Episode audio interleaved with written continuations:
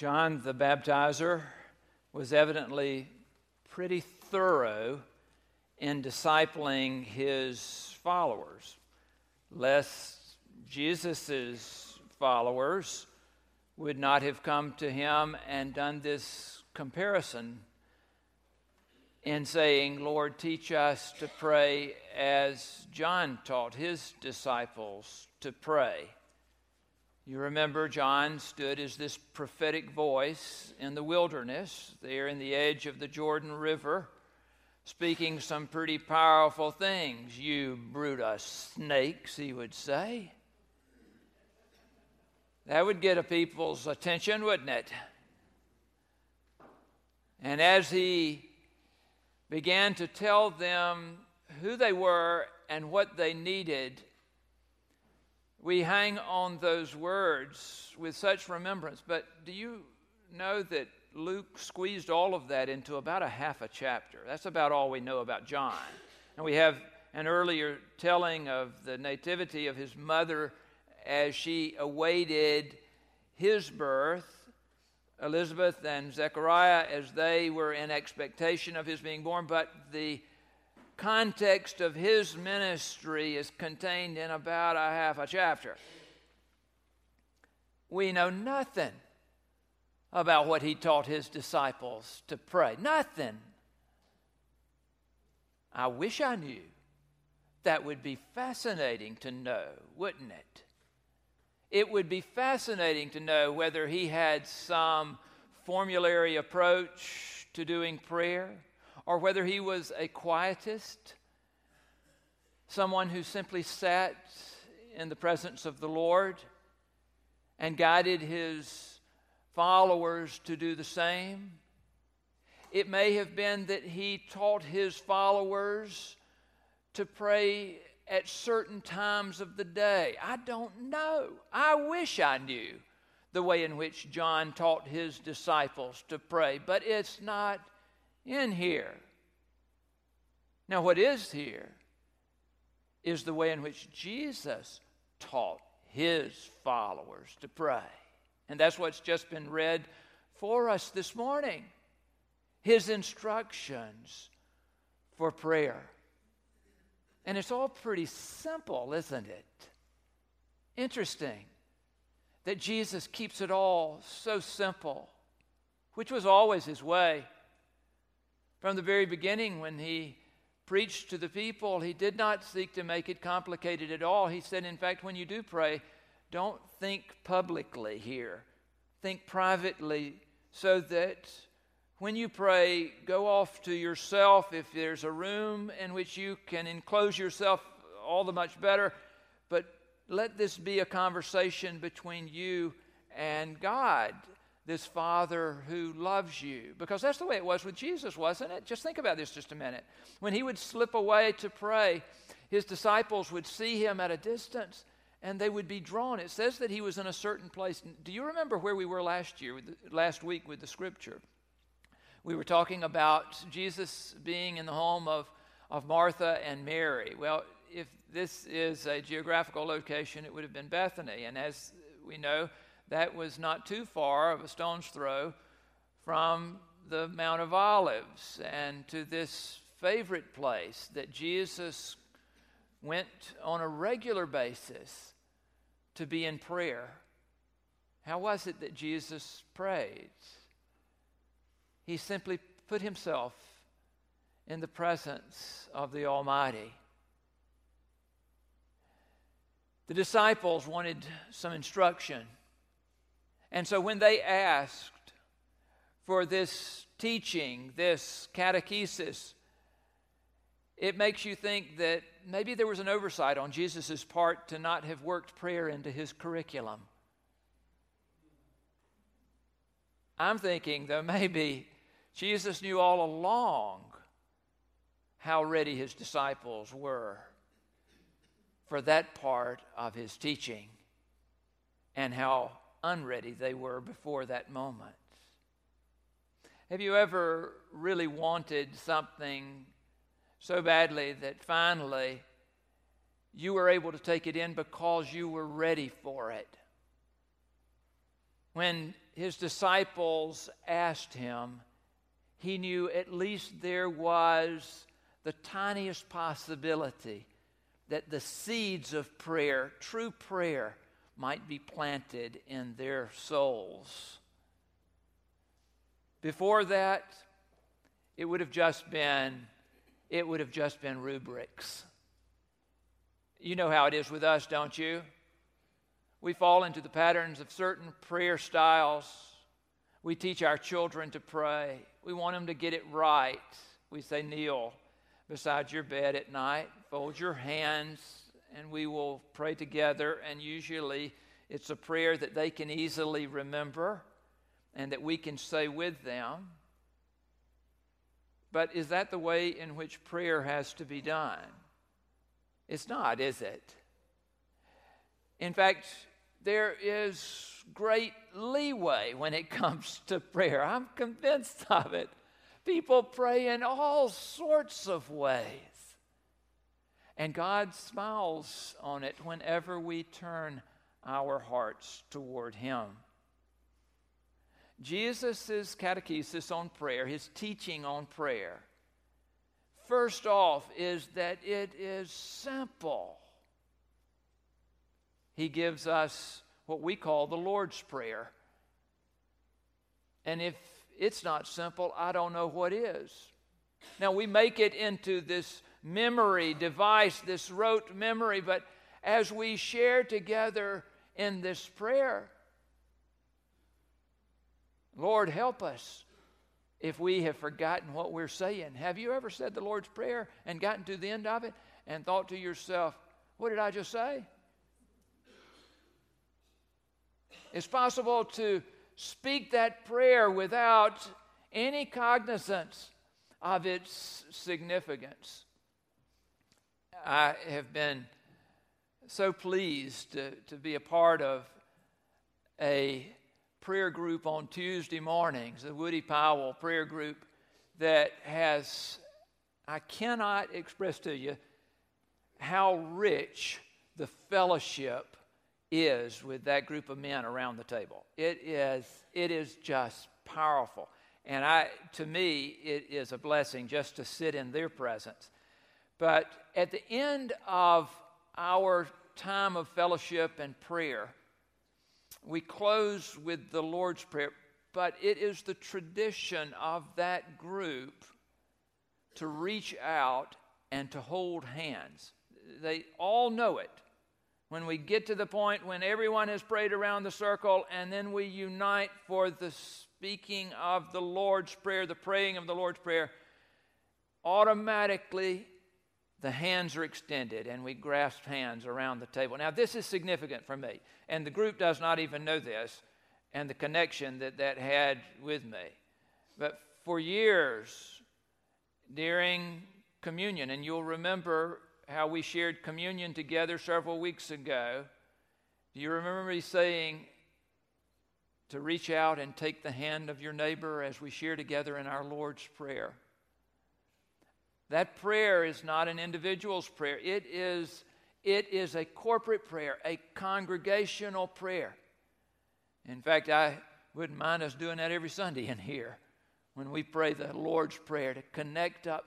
And just that act of reaching out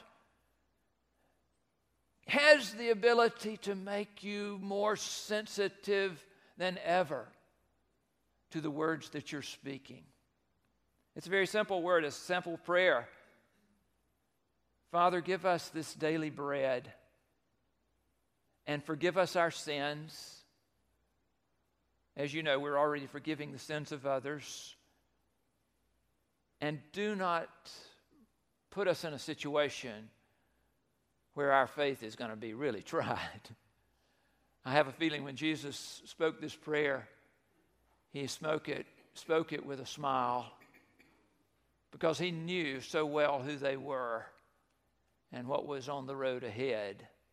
You remember he calls them who they are right here at the end. He says, If you then who are evil, evil, I mean, these are the disciples of the Lord. If you then are evil, he says to them, he knew who they were. They needed him to keep it simple. Simple prayer. Second, with Jesus' emphasis, is that you be persistent. Persistent in prayer. Persevere in prayer. Is that because you need to wear down God who's trying to keep things from you? No. It's because we need to wear down ourselves who do not understand the loving nature of God all around us in the world.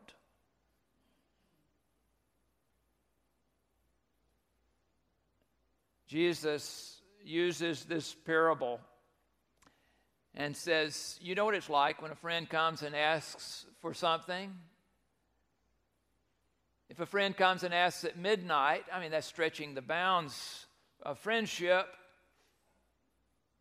And you know how that would be. It used to be that people came over and knocked on the door and would say, Can I borrow a cup of sugar? Do any of you remember that happening? Or can I borrow a cup of flour? You know, do you, you have this ingredient? I don't know that people do that anymore much, you know, because, because now the grocery stores are open all the time. I mean, you just run to the grocery store and get what you need. And it's a, it's a great loss in our culture for that not to happen to a certain degree because there are always some friends that push the edge, don't they? Showing up at 9 o'clock or 10 o'clock when you're already in your pajamas, you know. Think about a friend who would show up at midnight and what your reaction might be. I mean, it would be a little uneasy around the house. And that friend, Jesus says, if not for friendship, but just for expedience sake to get you off his doorstep, hands over what you're asking for. Don't you think that God is paying attention to what you're asking of him? Now, that's a powerful thing. He couldn't have spoken that without a deep understanding of our lack of faith in prayer. Persistence is important. We moved here from Trinity and Warner Robins, Trinity Church, and there at Trinity, someone had come up with the idea a few years back to put a couple of vending machines in the church. I don't know, it's sort of uh, sometimes I wanted to kick the money changers over, you know, in the temple, but it was, they were in, in the stairwells there, and they were pretty much out of sight, but, but the money was for the use in building up the youth ministry. Now, it's interesting because the machines would be loaded up with candy and crackers and all of that, and then at the end of the month, we would get some some good assistance with our youth ministry, except for the fact that one of the machines began to go missing candy bars that hadn't been paid for.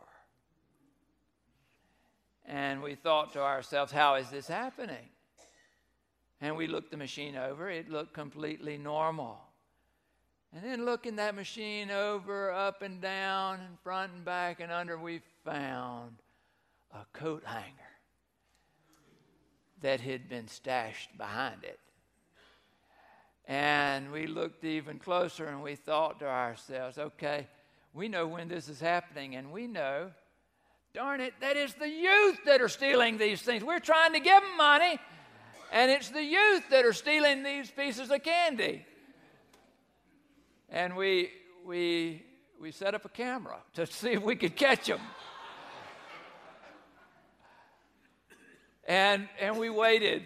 But the youth were one step ahead of us because they found the camera and they just performed for us on the camera, you know.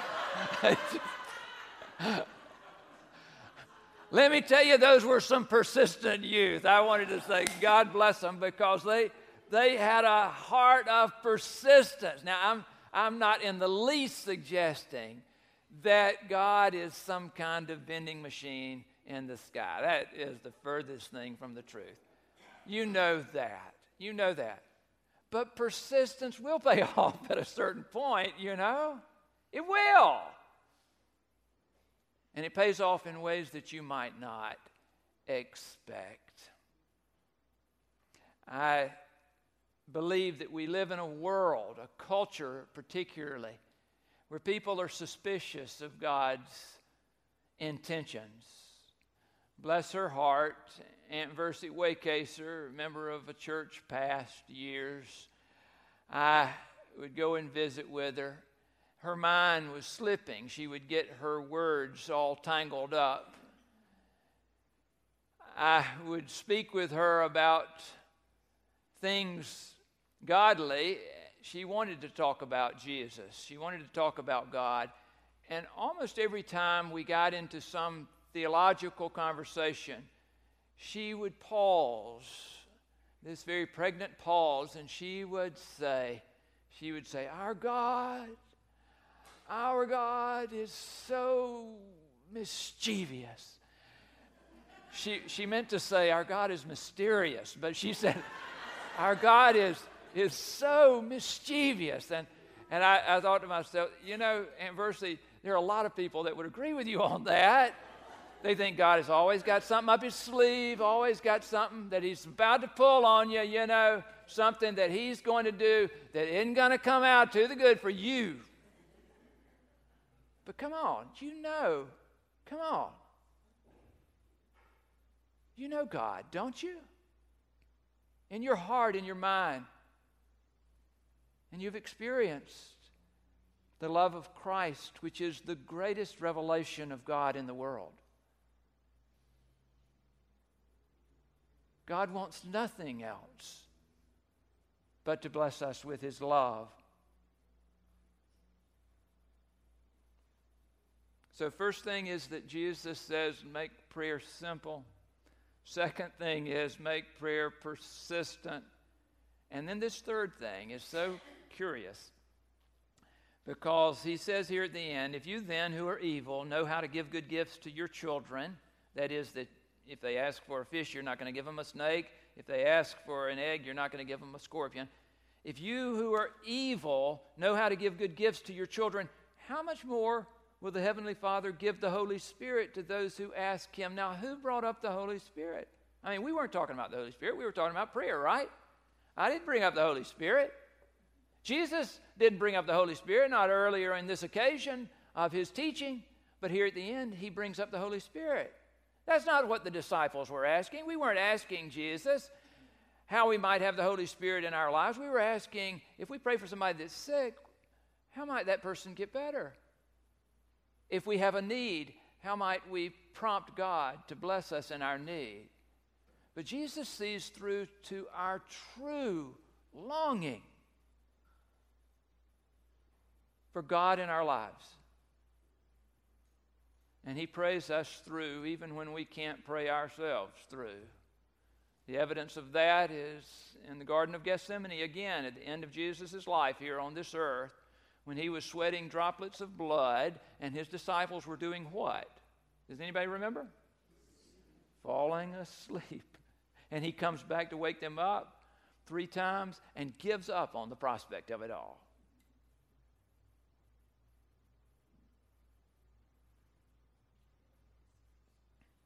You remember, you remember what he shared with them before ascending.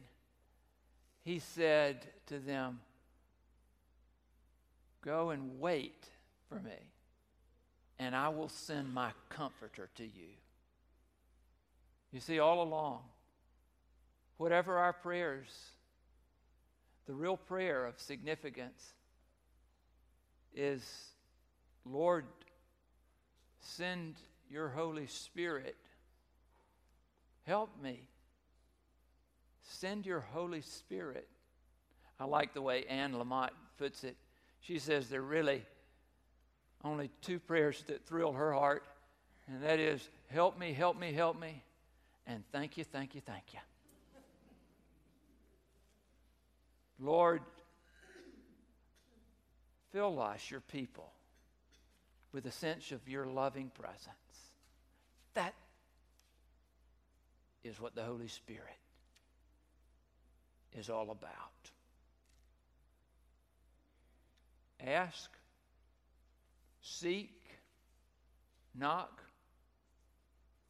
That door will be opened to you. Amen.